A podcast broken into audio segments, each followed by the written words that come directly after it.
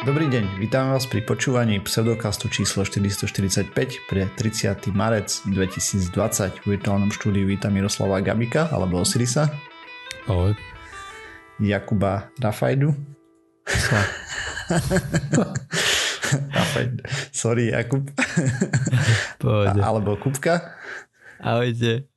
A ja som Martin. Čaute, sme podcast o vede a skepticizme. Vede sa nevenujeme profesionálne, takže ak nájdete nejaké chyby, píšte nám na kontakt zavináč pseudokaz.sk, my sa následne opravíme. A teraz chalani, ako sa máte? Ako vám prebieha karanténa a všetky tieto veci okolo?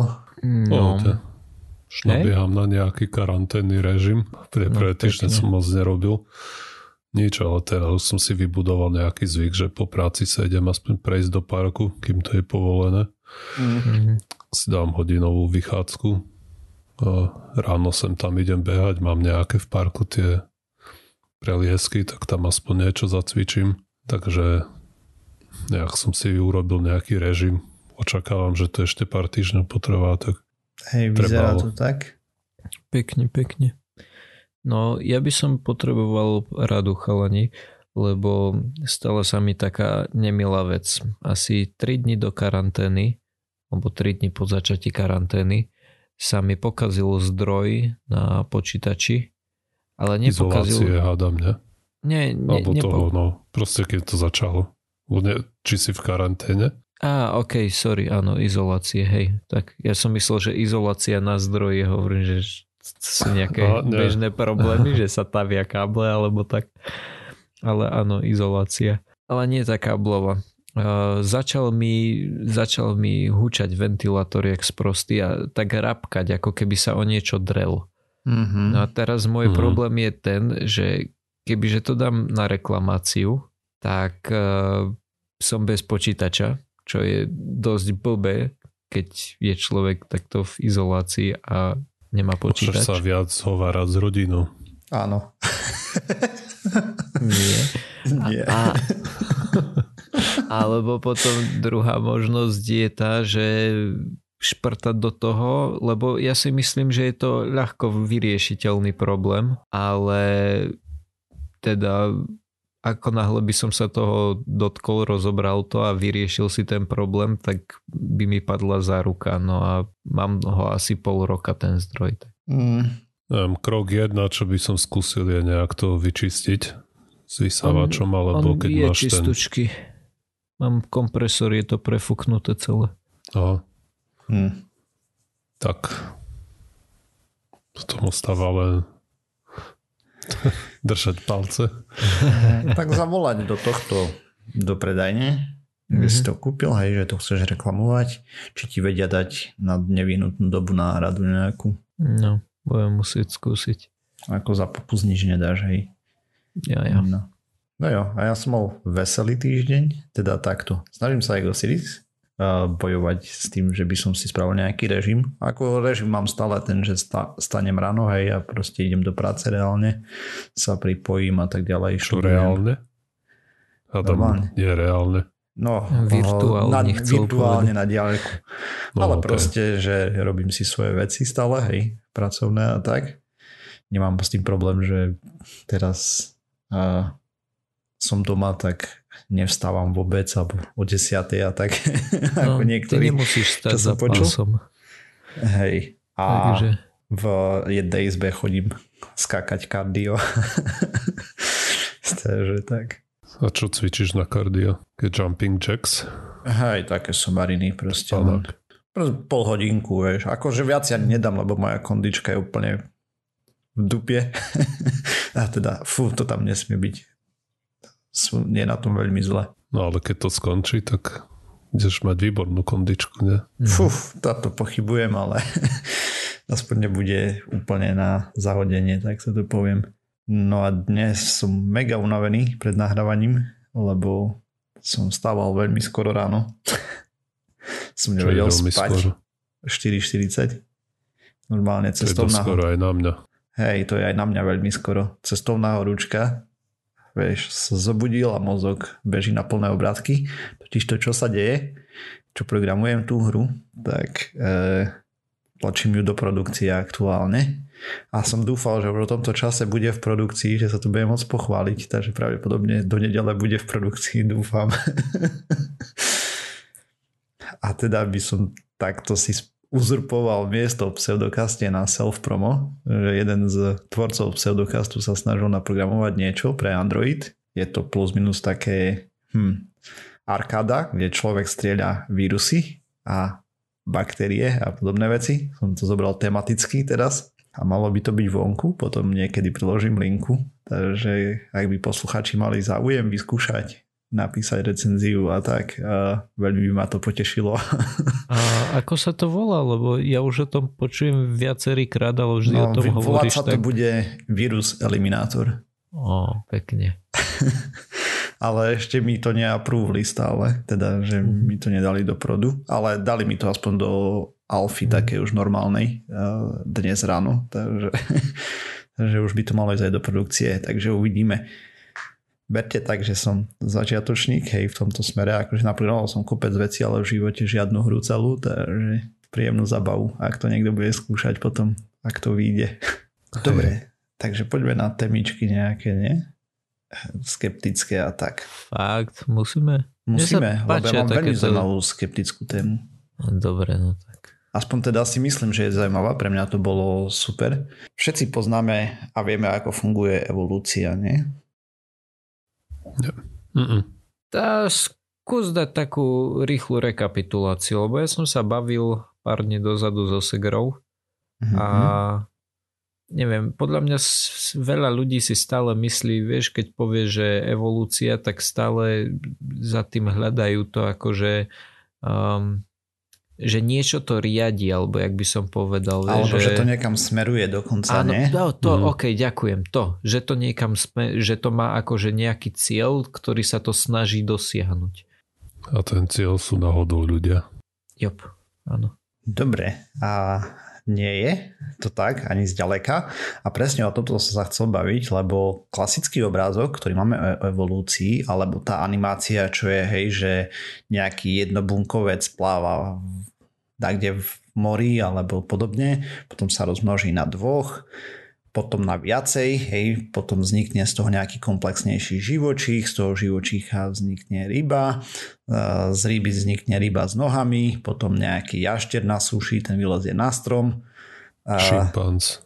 Áno, z toho vznikne nejaký ľudoop, dajme tomu, ten zlezie zo stromu a začne chodiť a potom sa začne vystierať a z jedného máme človeka. No a toto... To už no... nie je viac ako GIF, než ako obrazok. Uh, animácia som povedal potom, či nie. Ah, OK, dobre. Neviem, ale Sorry. určite si za, nespomenul dinosaury. Hej, ešte medzi, tak to bol ten plás pomedzi rybou tak a e, oným. ešte raz, ten ešte nás. No ale pointa je tá, že proste ľudia potom dostanú z toho úplný, úplne milný názor, že evolúcia je smerovanie k niečomu za každým, hej. A vlastne, že naznačuje nejaký nárast komplexity v úvodzovkách. A táto, táto prezentácia alebo interpretácia je úplne zlá, a ten klasický obrázok, eh, keď to máš vedľa seba, hej, proste, alebo animácia, ktorá je, je tiež veľmi zle reprezentujúca evolúciu. A teda čo robili vedci? Eh, vyšla štúdíka v Nature, kde skúmali veľmi veľa vzoriek eh, života, teda konkrétne porovnávali genomy 102 organizmov z viac ako 2,6 miliónmi proteínových sekvencií vybrali veľmi rozdielne organizmy, od ktorých máme sekvencované genomy už. Potom máme vetvu života, kde spadajú pavúky a hmyz a podobne, hej, proste ako sa to vetví. No a pozerali sa, aké zdieľajú geny a aké nie.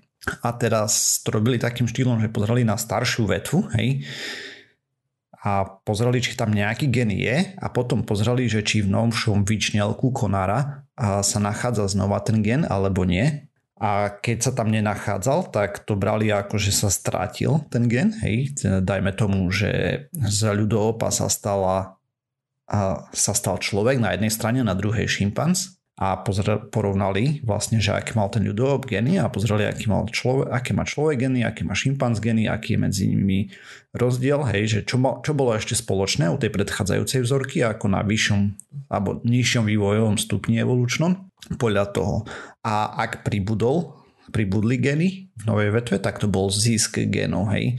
To znamená, že brali to tak, že lebo máš aj také vetvy, že keď sa pozrieš smerom dole, na živočícha, tak má menej genov ako ten živočích, ktorý je v tej vetve pred ním alebo nad ním.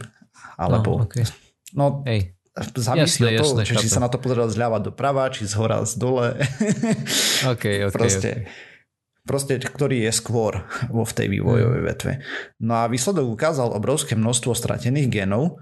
Práve skupina, kde sú ľudia a hmyz, ukazuje najvyšší úbytok tých genov a niektoré skupiny sú vo vyrovnanom stave a potom máme skupiny, kde to pribúda organizmov. Nie sú podstatné tie skupiny, podstatný je ten výsledok, ktorý z toho dosiahli. Aby sme si to prirovnali k nejakým takým reálnym príkladom, najjednoduchšie je to na parazitoch niektorých, a ako sa uberá evolúcia tam.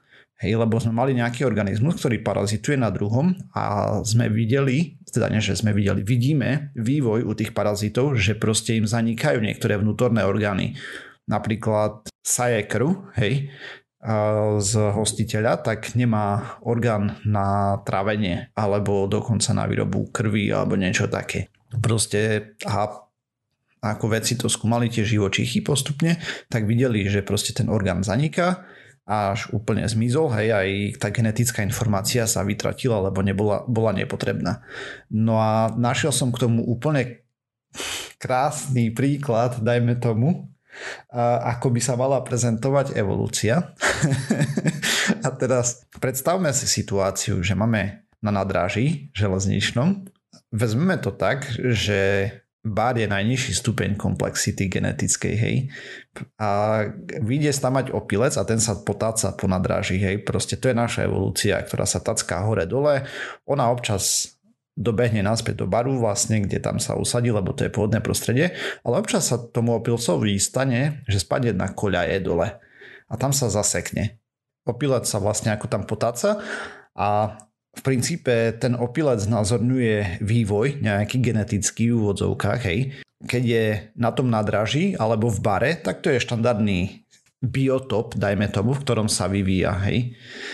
Proste pokiaľ je ešte na tej platforme a všetko, tak plus minus tá genetická informácia zostáva veľmi málo zmenená, alebo dokonca keď sa vráti do baru naspäť, hej, čo bolo to akože najnižšie najnižší vývojový stupeň, ten základný s najmenej genetickou informáciou, tak dokonca sa znižuje, hej, tam sa zmorduje úplne.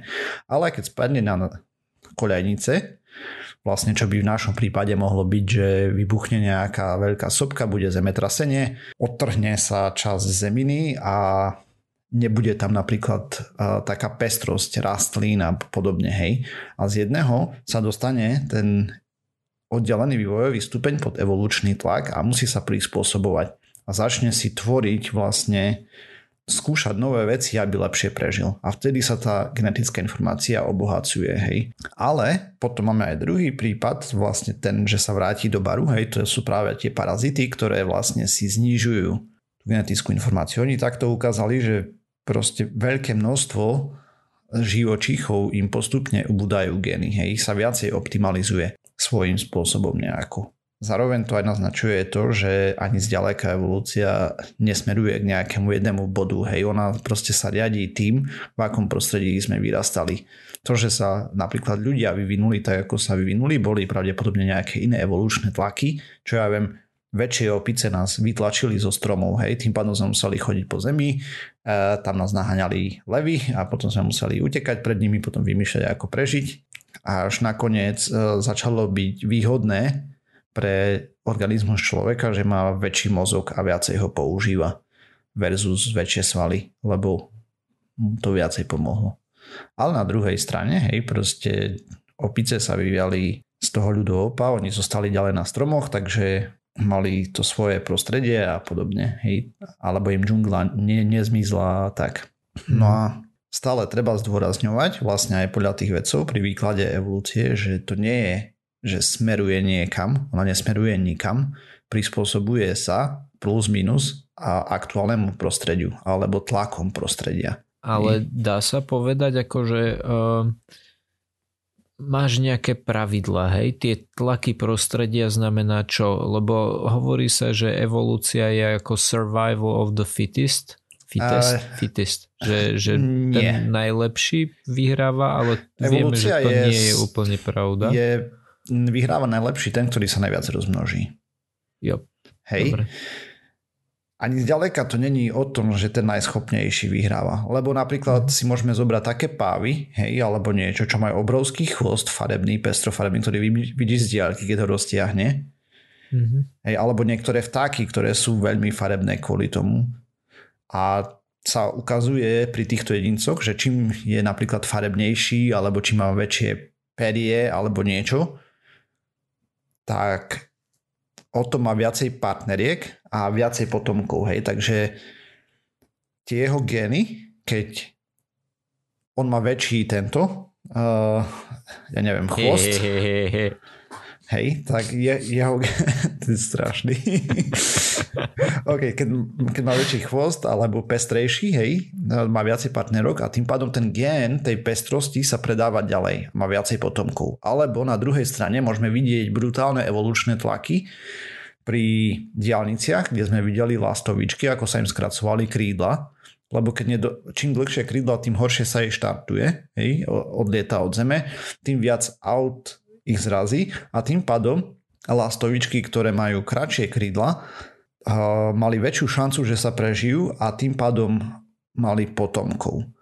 Alebo potom ďalší krásny príklad toho, ako sa robia evolučné tlaky, konkrétne zase ich robíme my ľudia, sú, je rybolov, hej, kde priemerná veľkosť niektorých rýb klesla o vyše polovicu. A to je z jednoduchého dôvodu, lebo my sme mali nastavené nie že mali, ešte stále je väčšina rybárskych pravidel nastavená tak, že keď lovíš ryby, tak od určitej veľkosti ich až môžeš loviť. To znamená, že aby mali čas sa rozmnožiť, hej, proste, že sa ráta s tým, že starší jedinec už mal potomkov a tým pádom ho môžeme zobrať, lebo je väčší. Ale čo to spravilo je tým pádom, že jedinci, ktorí mali geny, že dorastali menšie, hej, boli stále pustené naspäť do vody a tým pádom sa rozšírili viacej. A preto vidíme dnes, že oproti, myslím, že za posledných 80 rokov to bola štúdia, e, presné čísla si nepamätám, ale to není úplne podstatné, preto e, doložím linku potom, že poslucháči si to môžu pozrieť, keď ich to bude veľmi zaujímať. Ale čo som si stavať zapamätal, bolo fakt, že veľkosť priemerná jedného druhu ryby, myslím, že to bol losos, nie som si úplne istý, klesla dvojnásobne. A Čiže... Lebo ty si vychytal stále tých veľkých, hej. A ten veľký mm. mohol mať kľudne iba rok, nie 5 rokov v vodzovkách, hej, tu teraz trepem čísla. A, a na druhej strane si mohol mať starčeka, ktorý mal menšiu veľkosť a ten sa množil jak besný, lebo proste bol malý, hej, tým pádom mal viacej mm. potomkov. Takže mm. teraz je tlak na to, aby sa napríklad rybolov zmenil takýmto štýlom, že budeš brať z každej kategórie trošku, od najmenších po najväčších, vieš. Že by mhm. si nerobil takýto selektívny tlak na to, že sa zmenšuje veľkosť. Alebo to mm. môžeme vidieť u slonov, kde im rastú menšie klí, hej, lebo všetkých s veľkými klami proste vystrieľali pytliaci. A máme... Alebo žiadne, nie? Tie indické. Áno, alebo už nemajú vôbec klí dokonca. Mm. Hej, lebo proste taký bol selektívny tlak zase od ľudí na tie slony, že sme im čím máš menšie klity, máš väčšiu šancu, že prežiješ a keď nemáš žiadne kly, tak budeš mať potomkov o to viacej. A presne takto funguje evolúcia. Proste ona reaguje na nejaké vonkajšie tlaky. Samozrejme, že môžu dojsť, môže dojsť k náhodným nejakým mutáciám. To je tiež aj dochádza, nie, že len môže a môžu vzniknúť nejaké nové funkcie komplexnejšie a podobne. Hej, u baktérií sme videli, ako si vyvinuli, keď bolo v okolí vyslovene mali Petriho misku, agarovú. Hej, no agar je proste taká živina, na ktorých sa pestujú baktérie a spravili tam ďalší, ešte ďalšiu vrstvu, ako, ktorá bola vo väčšom radiuse okolo toho normálneho tkaniva, ktoré papa, okolo toho normálneho agaru, ktorá tá baktéria papa, tam spravili ešte ďalší kruh, napríklad také, čo nevie zjesť neviem, buď nejaké komplexnejšie molekuly, alebo tam dali nejakú toxickú látku pre tú baktériu a tak. A to bolo krásne vidieť, že keď ako sa tam baktéria nešírila vôbec na tú časť, buď tam zomierala, keď to bolo s tou toxickou látkou, že tam bolo nejaké antibiotikum alebo niečo. A potom postupne, ako vznikali mutácie, tak z jedného jedna baktéria dokázala na tom prežiť a už sa tam začala množiť. Hej, a tá potom vyhrala vlastne genetickú vojnu, dajme tomu, lebo sa mohla rozmnožiť najviac. Mm-hmm. A teda to je také ešte jedna vec, ktorú som často spomínal, keď sme sa bavili naposledy o tomto, je to, že všetky tie zmeny, ktoré sa udejú, sa dajú povedať, že sú náhodné, že sú to skrátka mutácie. Vieš to, že teraz ja lebo niektoré tie, niektoré tie uh, tlaky sú jasné, hej, napríklad pri tých rybách, skrátka tie, ktoré uh, mali uh, tie, ktoré boli veľké, hej, tak tie neprežili. Tam je to jasné, že ostali len tie, ktoré dorastali kratšie, hej. Uh-huh. Ale potom máš také to klasické, hej, že, že napríklad uh, z tej, že tej rybe, rybe narastú nohy, hej, alebo že máš nejakého vtáka, ktorý žije pri vode, tak sa mu spoja tie paprče, tie nohy a má medzi nimi blany.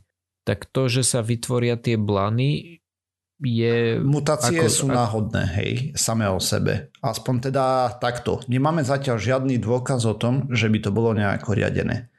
Ale hmm. potom to funguje tak, napríklad tá ryba, ktorej sa vytvorili nohy, dajme tomu, pravdepodobne tam bol evolučný tlak, že tá voda ubudala, hej.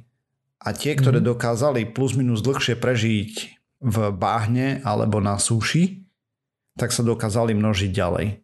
Ne, mali ne, proste ty máš aj teraz medzi ľuďmi, napríklad máš kopec jedincov, ktoré majú trošku iné gény, hej, rôzne. Proste mm-hmm. jedni majú, ináč im funguje trošku imunitný systém, čo bolo dokázané, že nejako iná, alebo im chýbajú niektoré receptory, potom sú mm-hmm. imúnni voči niektorým chorobám, ktoré, voči ktorým my nie sme a naopak mm-hmm. Iné im môžu škodiť. Hej, to není len, že plus alebo minus. A keby bola proste teraz nejaká masakrálna choroba, ktorá vyvraží, vyvraždí 90% obyvateľstva a len tých 10%, ktorá mám, ktorú mám ktorej chýba ten receptor, napríklad nechá prežiť, lebo sa nemá ako na nich mhm. naviazať, hej, tak mm-hmm oni sa ďalej rozmnožia a ten gen sa ďalej rozšíri. Všetky ostatné by proste boli zmazané z povrchu. Mhm, jasné. Hej, to, to nie je tak, že proste z jedného sa začne vyvíjať nový organizmus. Nie.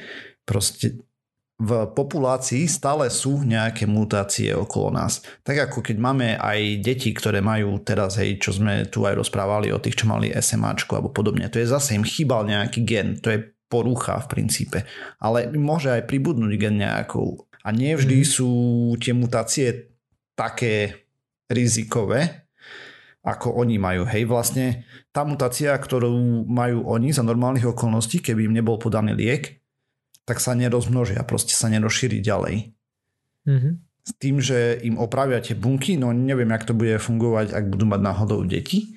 Do budúcna neviem, aká je tam pravdepodobnosť, o tom ne, neviem nič, ale to sú také krásne príklady z aktuálneho sveta, hej, ako sa to vyvíja mm. celé.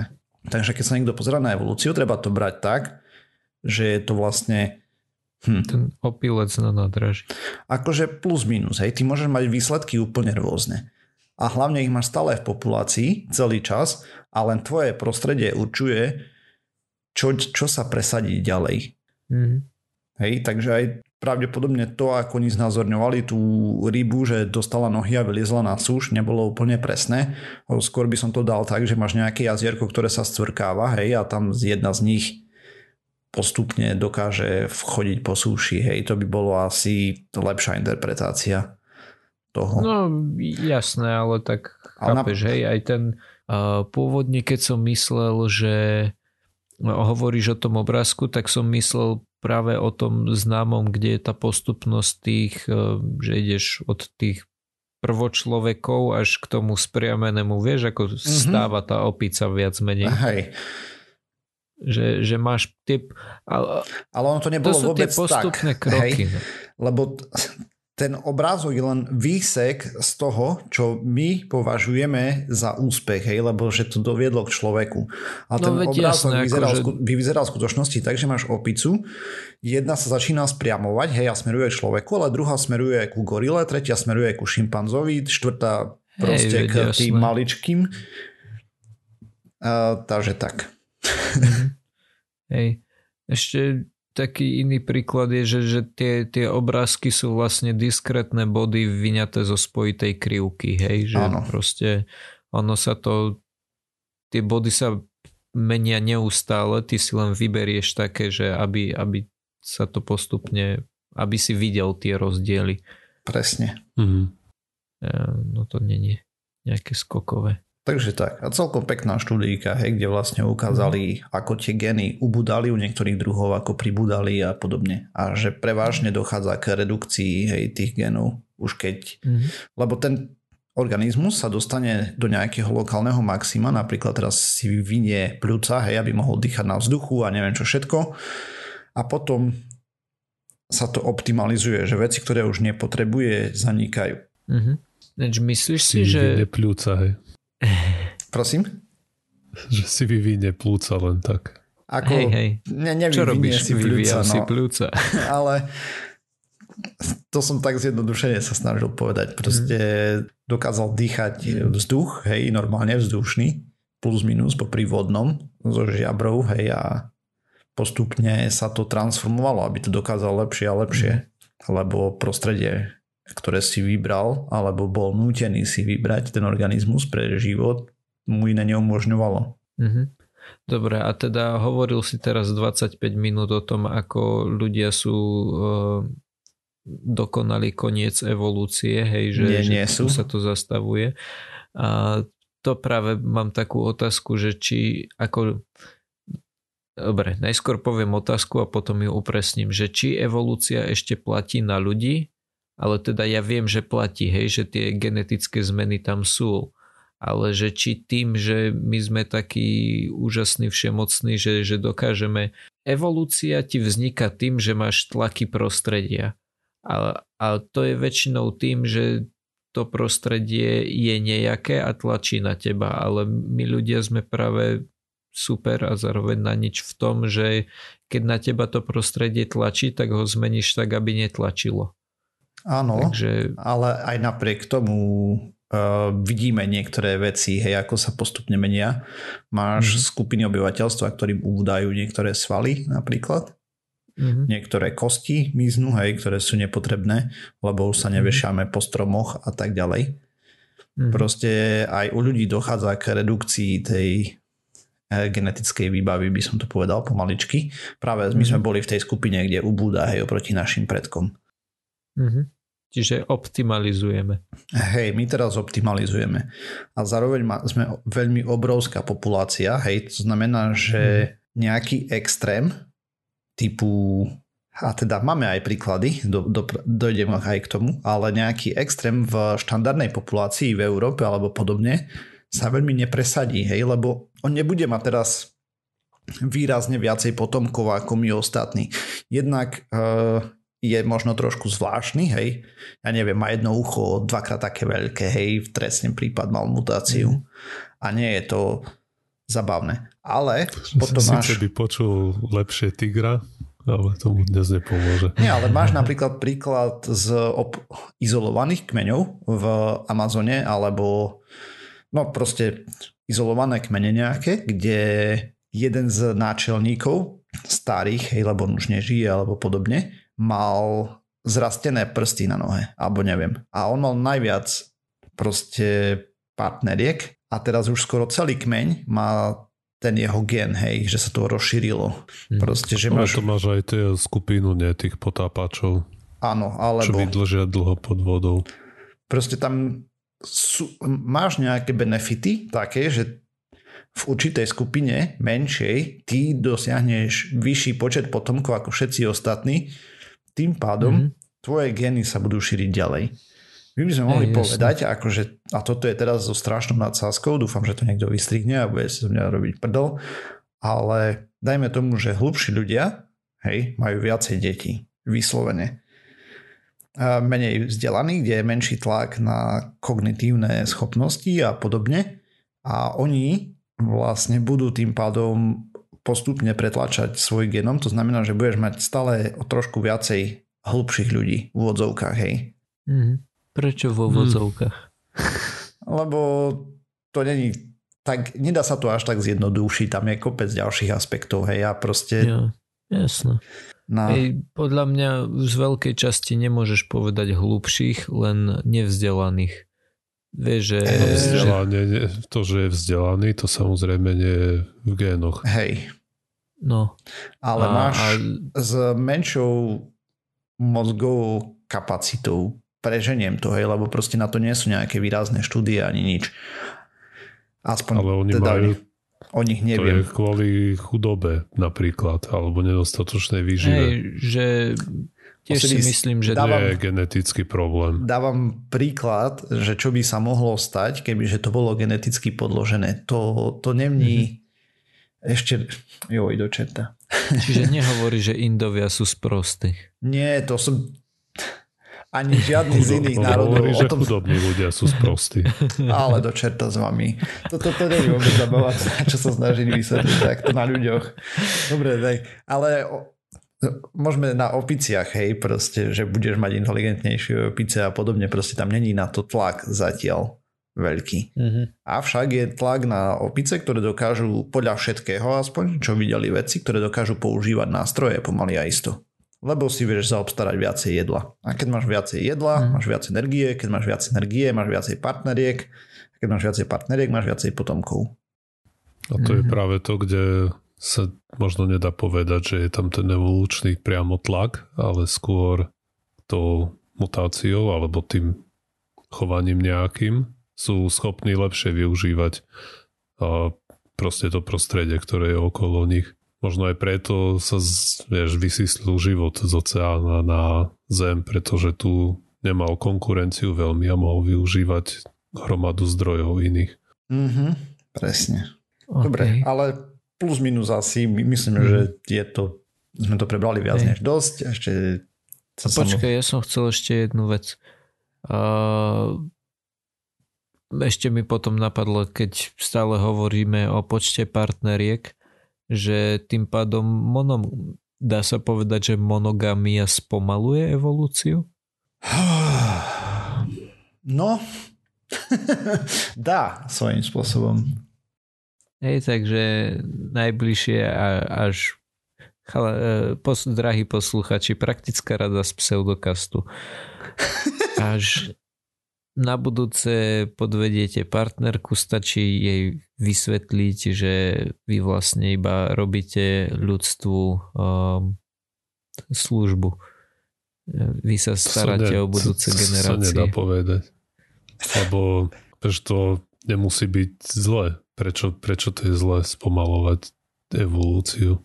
Mm, dobre, tak Osiris vám to práve Lebo to posral. práve, práve vieš, keby si vychádzal z toho, že niekam smerujeme a mm-hmm. potrebujeme sa čím skôr dostať, tak potom by to bolo správne. Hej, jasné. Ale to samozrejme nie je tak. A okrem toho tiež sa to nedá povedať, že niečo spomaluješ nejak zvlášť. Lebo mm-hmm.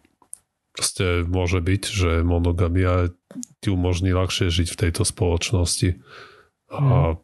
práve preto možno, že by to bolo ešte výhodnejšie. Že to je... Hej, jasné.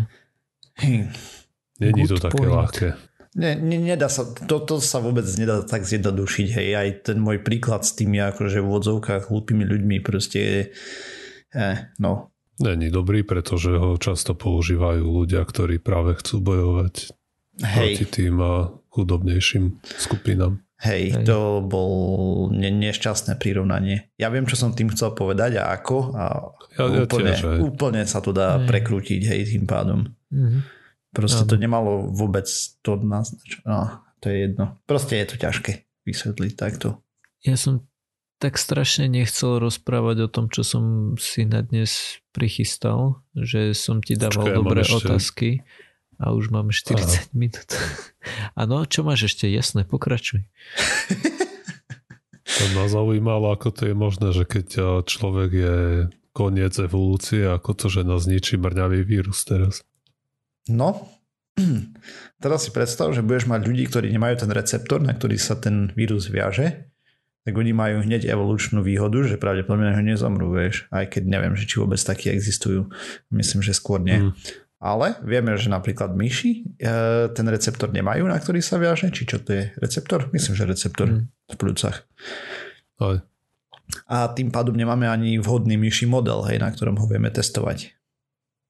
Ale Mhm. už na tom ľudia, teda vedci makajú, že by spravili myši, ktoré ten receptor budú mať, že by mohli trpieť rovnako ako ľudia.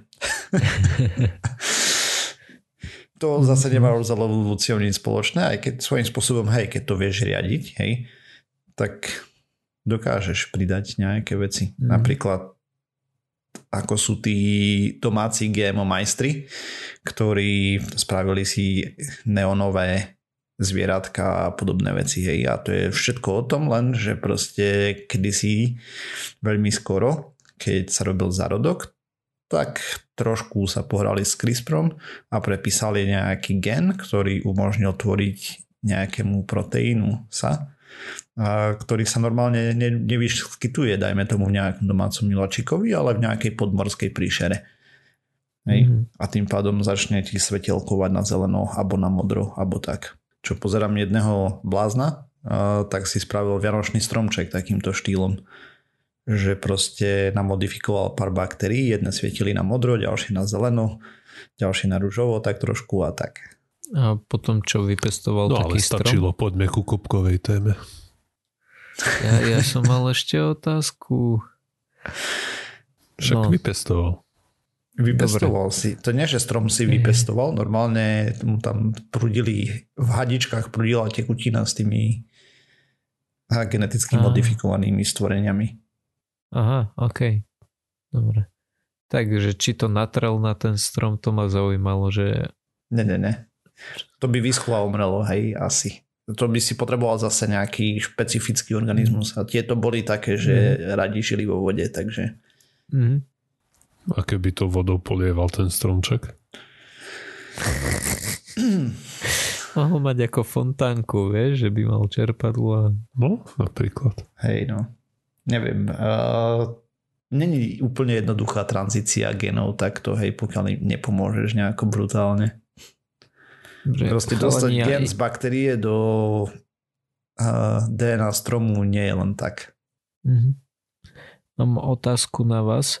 Myslíte si, že Číňania majú nejaký špeciálne veľký problém s impotenciou? Neviem. Asi nie. Pretože keď sa na to pozrieš, tak majú o mnoho viac zaručených liekov na impotenciu ako všetci ostatní. A A- čínska medicína, hej, TCM. Áno, a ešte viacej z nich e, obsahuje ako, ako zložku alebo ako hlavnú súčasť nejaké ohrozené zviera. No, ale to zviera na začiatku nebolo ohrozené. Hej, to až potom, čo sa... nezačali mlieť do tých a, prípravkov. Á, okay. Tradičná čínska medicína je najväčšie svinstvo v dnešnej dobe, hej, totálny nezmysel, blbosť, debilina a tak ďalej. Je tam presne nula účinných vecí, ale za to a to vo veľkom podporuje obchod so zvieratami, obzvlášť s ohrozenými druhmi, lebo nepodložené tvrdenia o úplných nezmysloch vlastne rozprávajú, hej, dookola. Mhm. Aj, však nosorožce treba by neboli ohrozené, keby si niekto nejaký chytrak nevymyslel, že keď pomelú roh, tak ho to vylieči z impotencie. Mhm. Hej, a zvyčajne A, zobrať roh nosorožcovi není také jednoduché, takže ho najprv zabijú, hej, takže... a takisto napríklad, e, ty vole, dúfam, že hovorím správne, keď poviem, že sú to pásavce. Také, není to Pangolin. armadillo? Pangolin, nie? Áno, áno. Tie šup... Nie, nie, to sa volá inak, to je nejaký šupinavec. Neviem, také niečo, vyzerá to nie veľmi vábne. Joiner to hovoril v minulom Tak podcaste. do gulky sa, hej, to zabalí, keď to napadneš. Práve, že nie som si istý, či je to ono. Hej, je. Hej. A okej.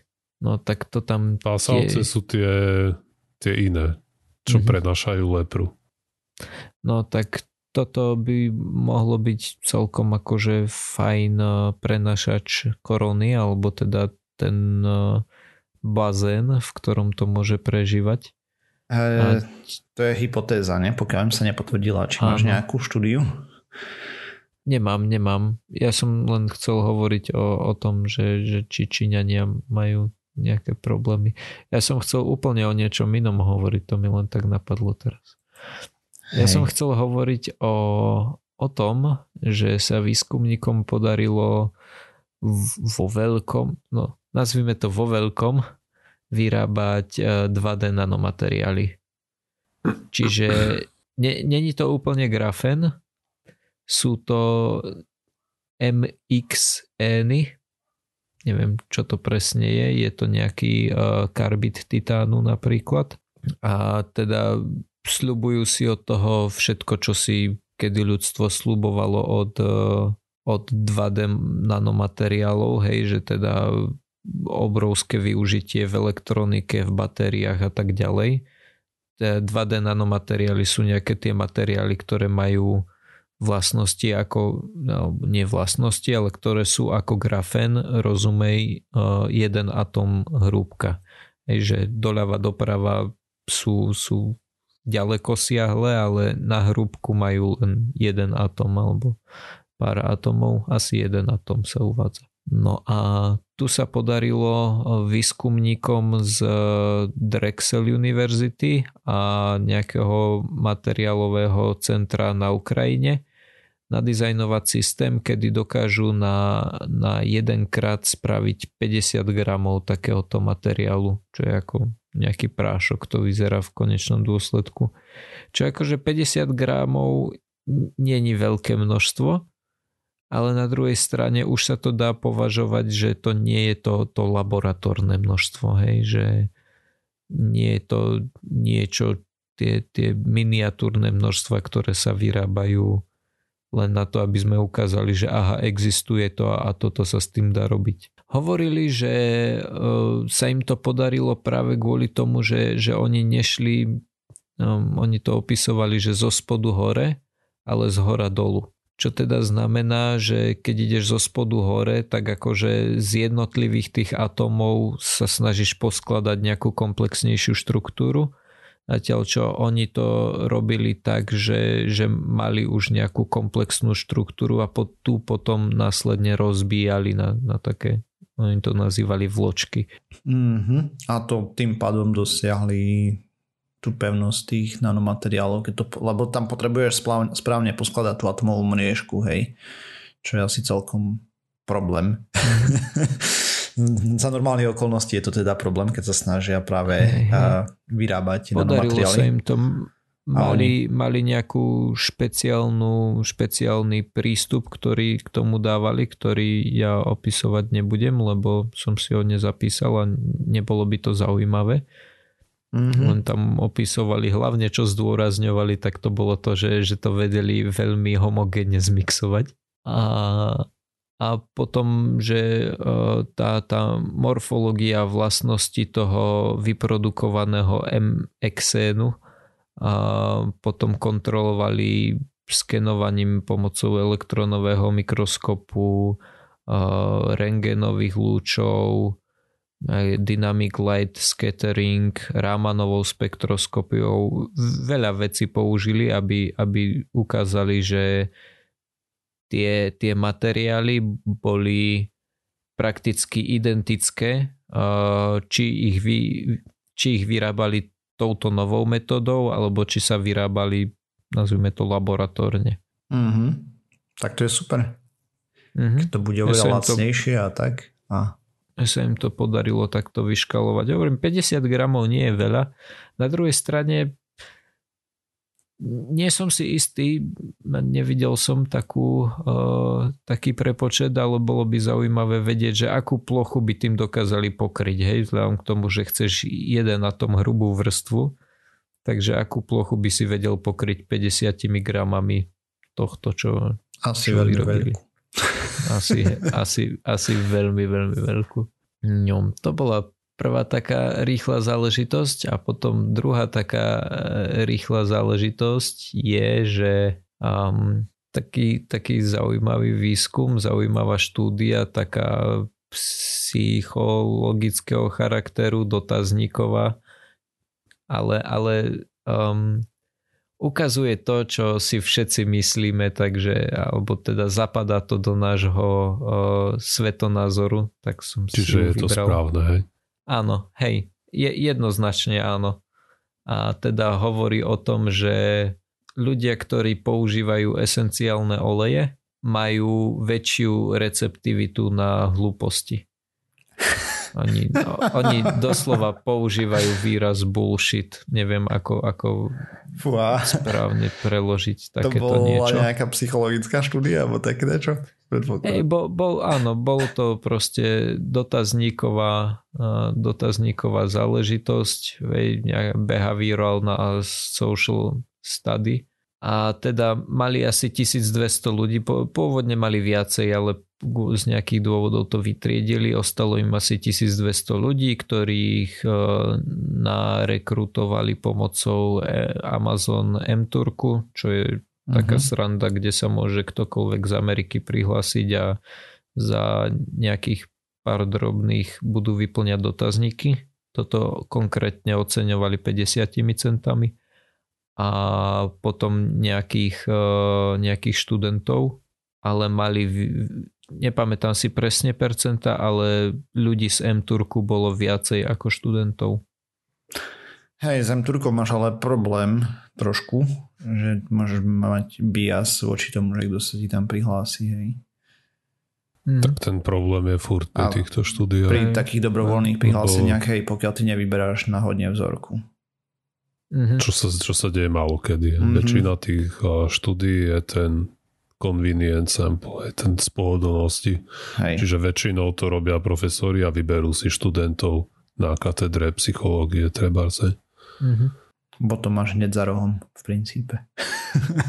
Mhm. No a dali im potom eh, dotazník, kde eh, najskôr sa ich pýtali na ich osobnosť ako personality. Tam eh, riešili tie osobnostné, ako povieš, treats, ty vole, osobnostné... Charakterové črty. Charak- a ďakujem, áno, charakterové črty, ako napríklad, že či si sociálny, či si neurotický, ako veľmi si otvorený novým myšlienkam a t- tak ďalej. Potom uh, skúmali uh, need for cognition, alebo teda nejakú potrebu toho, aby bolo niečo kognitívne. Nie, Alebo potrebu A- kognitívnej aktivity skôr, nie? Alebo tak.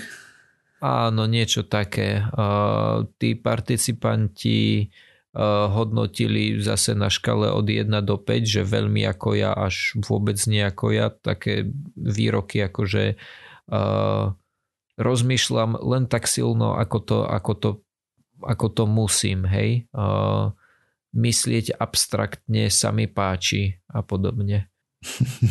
No a potom posledná kategória bola bullshit receptivity, alebo teda nejaká tá receptivita alebo príjmanie hlúposti, kedy mali uh, zoznam veci alebo vied, ktoré akože boli to pseudo hlboké uh, vety, ktoré boli, ktoré boli spravené tak, že aby gramaticky dávali zmysel, ale významovo vôbec.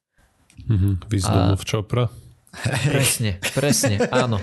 Áno, ja keď som ich čítal, lebo dajú sa, dajú sa prečítať, uh, sú v uh, prílohe k tejto štúdii, je to presne ako, ako Wisdom of Chopra. Úplne. Ja, v rýchlosti, kto to nepozná, tak a, je taký panáčik, sa volá Deepak Chopra a ten zvykne tweetovať práve také vety, ktoré proste slova po jednom dávajú zmysel, ale tá veta dohromady je plná konína. Aj on A veľmi... to, akože znie to veľmi filozoficky a vznešene, ale nedáva to ako žiaden zmysel. Hej, veľmi často zabrdal a... do kvantovej mechaniky a podobných veciach a tam to skladal dokopy akože nejaké vú. Hej. A potom niekto nakodil stránku Wisdom of Chopra, kde človek si stlačí gombík, že vygeneruje mi múdrosť a ten prejde všetky tie Choprové tweety a proste nejak z toho posklada slova do náhodnej vety a tá veta je úplne ako nerozlišiteľná od toho, čo ten chlap tweetuje tiež nedáva zmysel, ale niekedy to vygeneruje celkom srandovné veci. Mm-hmm. A to je akože ten bullshit, hej, ten, ten pseudo, v angličtine na to slovo profound, ako nejaké ano. veľmi hlboká Hlboké. myšlienka, hej, ale hej. to je len pseudo, hej, lebo, lebo to nemá žiaden zmysel. Mm-hmm. A pokúsim sa preložiť len zo pár, bolo ich 30 týchto vyjadrení a ťažko sa mi prekladajú, lebo nemám takú, takú slovnú zásobu, aby som to prekladal, ale pokúsim sa aspoň niektoré jednoduchšie. Budúcnosť vysvetľuje iracionálne fakty. Alebo dnes nám veda tvrdí, že základ prírody je radosť. Um, Dobre. Vedomie je rast koherencie a nás. Mm-hmm, a lebo podobne. príroda je v srdci kozmických silových polí. Ďakujem, ďakujem. Ty, to je ty... z Wisdom of Chopra toto. Hej. No, takže presne takéto charakteristiky. No a teda vo výsledku zistili, že ľudia, ktorí používali tieto, tieto esenciálne oleje, mali väčšiu väčšiu receptivitu na tieto hlúposti, respektíve takto. Našli, že receptivita na pseudohlboké vymyslené statements, vety a to, či bol človek nábožensky založený, boli najviac konzistentné predpovedače toho, že, že či niekto... Prediktory. Tak, ďakujem, prediktory toho, že či niekto um, považoval tieto oleje za efektívne a že či bol ochotný za ne platiť viac peňazí mesačne. To buď sa týkalo olejov? Hej, tie esenciálne oleje. Áno, to ale proste za prečo špecifické oleje spomínajú, prečo tam nie sú nejaké kryštále liečivé a podobné? To je s esenciálnymi olejmi je, je celkom veľký. Existuje niekoľko pyramidových schém, ktoré sa zamerávajú čisto iba na esenciálne oleje a je to celkom taký nie boom, ale taká existuje komunita okolo toho, kedy tým, že teraz ja neviem si chorý, tak sa potrí olejom z tejto rastlinky um, si...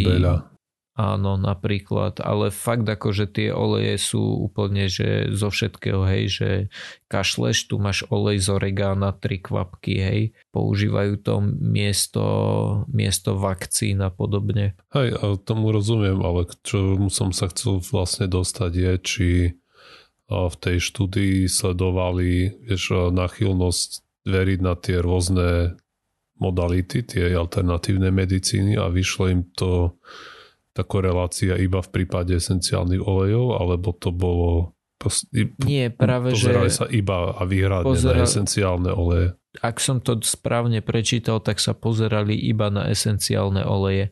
A mm, tam okay. sa potom pozerali na spôsoby ich užívania a tam práve uh, dávali im na výber tri. Jeden bol disperzne, jeden bol uh, jedenie a tretí bol uh, natieranie sa a tam práve im vychádzalo, že iba pokiaľ ho človek jedol alebo používal topicky, no natieral sa, tak vtedy, vtedy vychádzali tieto, um, tieto korelácie, že pokiaľ človek iba disperzne to používal, tak vtedy to tak nevychádzalo, ale hmm. ej, ako aj ja disperzne používam esenciálny olej, keď máš tie vodné sviečky napríklad, hej, že, že máš malý čajový kahanček a on ti zohrieva nejakú vodu, do ktorého nakvapkaš teraz nejakú hlúposť a ono to pekne vonia. Jo. Ale zase tu je, potom treba rozlišiť, či to ešte to len používaš len takto, lebo ti to pekne vonia, alebo od toho očakávaš nejaký zdravotný účinok. Jasné. A to, to uh, otázky boli zamerané aj na, to, aj na toto. A v tom prípade to dosť oslabuje, nie, tú štúdiu, alebo tie výsledky. Ešte nemohli byť príliš veľké, keď, keď ľudia veria, že tie esenciálne oleje im pomáhajú, tak to potom asi by nemalo sa zlomiť v tom prípade, že si to len púšťajú do ovzdušia. Prečo to tam nie je? Prečo to tam nie je vidno? A ešte, ešte raz, lebo som nerozum, nerozumiem lebo, úplne, že... Vieš, keby sme, keď budeme pracovať s tým, že výsledok tej štúdie je správny, že mm-hmm. ľudia používajú tie esenciálne oleje, alebo veria no, na nich, jasné, že fungujú áno. a potom tá korelácia je skutočná, že sú nachylnejší veriť na tie bullshity, mm-hmm. tak prečo to platí len Prečo to neplatí komplet na všetky druhy používania tých olejov? A, chápem. A, myslím si, že je to práve preto, že ja na tie bullshity neverím a napriek tomu by som, kebyže mám dotazník takto daný, tak by som odpovedal, že ho používam práve disperzne, hej, že, Áno. že občas si ho nakvapkam do tej aromatickej sviečky. Jasné, a, a v tom ale... prípade, že tam akurát tých, no neviem koľko tam tých ľudí bolo, ale vieš, no. že my napríklad ja ty by sme to v úvodzovkách rozriedili, tú mhm. vzorku mm-hmm. pre tých disperzných ľudí a už sa to prehúplo do toho, že to nie je ani štatisticky významné. Mm-hmm. Tak teraz otázka, ktorá sa natíska je, nakoľko to bolo významné pri tých skupinách, ktoré no, to používali inak, kde im to vyšlo ako štatisticky významné keď tam stačí takto, vieš, pár ľudí a už sa to prehúpne do tej nevýznamnosti to nevieš, štatistickej. či tam bolo pár ľudí, hej, pozor. Ja viem, no. že neviem. Áno, no nevieš, ale nutí ma to proste si položiť tú otázku. Mm-hmm. Jasné. Uh, rozumiem, čo sa snažíš spýtať. Nepoviem ti to, pretože viem, uh, viem súdiť len z toho, čo mi, čo mi tí výskumníci povedali, pretože ja keď sa pozriem na, na čísla štatistiky, tak mi to moc nehovorí. Môžem ti ich ukázať, ak to tebe povie viacej, ale... Je ale uh, myslím si práve, je, že... Nie, akože môj pojem je taký, že keď uh, máš ja... takúto nejakú štúdiu a uh-huh. takto neočakávane v podstate musíš vylúčiť nejakú možnosť, uh-huh. tak uh, to malo spôsobiť nejaké nadvihnuté obočie. Hej, chápem. Ja som to zase rozumiem a asi aj súhlasím s tebou, len ja počas toho, ako som to čítal, tak zapôsobili dve veci. Prvá bola tá, že sa to hodilo do môjho vnímania sveta, takže to musí byť pravda. A mm-hmm. druhá vec bola tá, že ja sám spadám do kategórie, ktorú odtiaľ môžem vylúčiť, preto to musí byť pravda. Mm-hmm. Chápeš? Ale hej, akože máš validnú poznámku. Akože viem si to v pohode aj ja zdôvodniť, prečo, prečo to je mm-hmm. tak. Prečo ten výsledok je správny. Ale práve ako hovorí, že práve preto, že to spada do nášho videnia sveta, by sme mali byť zvlášť patrní vo vyvodzovaní nejakých výsledkov. A zvlášť keď ten vzorok už sam o sebe je, a ako už Martyr na začiatku hovoril, aj nie mhm. je to reprezentatívna vzorka populácie. Je jasné. Ale to je práve taký problém v tom, že tieto, tieto pekné nadpisy väčšinou sú v štúdiách, kde nie je úplne rock solid čísla. Mm. Alebo nemáš to, vieš, neodoperuješ to od niekiaľ, len Aj. sa spýtaš na dotazník a už to ti tam vnáša nejaké, nejaké, nejakú tú neurčitosť. Akože ak, ak, asi nie je úplne na mieste to nejak masívne spochybňovať, lebo je to dosť nevýznamné a po druhé to mhm. celkom zapadá do obrázku, ktoré nám kreslia iné štúdie, že ľudia mm ktorí veria na, na rôzne tie alternatívne medicíny, tak majú bližšie ku pseudovede a k tým rôznym eh, oblastiam eh, ostatným, že tie že neuplatňujú úplne všetky zásady toho kritického zmyšľania možno im je bližšia ezoterika a podobné veci. Mm-hmm. Takže až nie je to nejaký prevratný výsledok, ktorý by sa nedal čakať. Ale ešte to je jedna z tých štúdií, ktorá sa urobí len tak, aby sa to dalo publikovať a Hej, A jasné. čo s tým potom, hej? Mhm. Dobre, a ja neviem, tak si začal pekne rozprávať, tak asi môžeš pokračovať v rozprávaní. V, ukončení. Dobre, takže to zavrieme. OK. OK. Takže ja som vlastne dobré otázky som dával Martyrovi. Ja som Aj. to natiahol dostatočne, len ke- keby si šiel tým miestom mňa. no dobre, u- No ja uvidíme. poviem tému na budúce. Ja Hej. mám a, takú, čo a, Nestarnúcu. ne, nestárne, presne tak. OK. OK, dobre, takže sme sa dopracovali na záver tejto časti Pseudokastu, ďalšia znova o týždeň. Nájsť nás môžete na www.pseudokast.sk, písať nám môžete na kontakt zavinač pseudokast.sk, okrem toho sme na sociálnych sieťach ako Facebooku a Twitter, sme na YouTube, na Spotify, iTunes, všetkých možných a nemožných podcastových agregátoch. Ak nás chcete podporiť, pošlite nám 2% z dane, ešte stále sa dá. Ak chcete podporiť mňa rada Martýra, stiahnite si tú hru, ktorú som spomínal a otestujte, ohodnoťte. E, Spomenú ešte raz. A volá sa Virus Eliminator. A dúfam, že mi ju teda zverejnia, čo ešte nie je úplne isté. A Keby nie, tak celá posluchačská, celá pseudokast eh, posluchačská základňa sa zdvihne a začne písať výhražné eh, listy a e-maily do, Petíciu. do Google. Presne. Takže a hlavne dodržiavajte a, fyzickú odlúčenosť, nie sociálnu. Kľudne môžete volať svojim blízkym a podobne, aby sa nám tá korona nešírila vo veľkom po Slovensku. A veľa zdravia. Čaute. Nič, a ja som chcel už minule povedať niečo a som zabudol.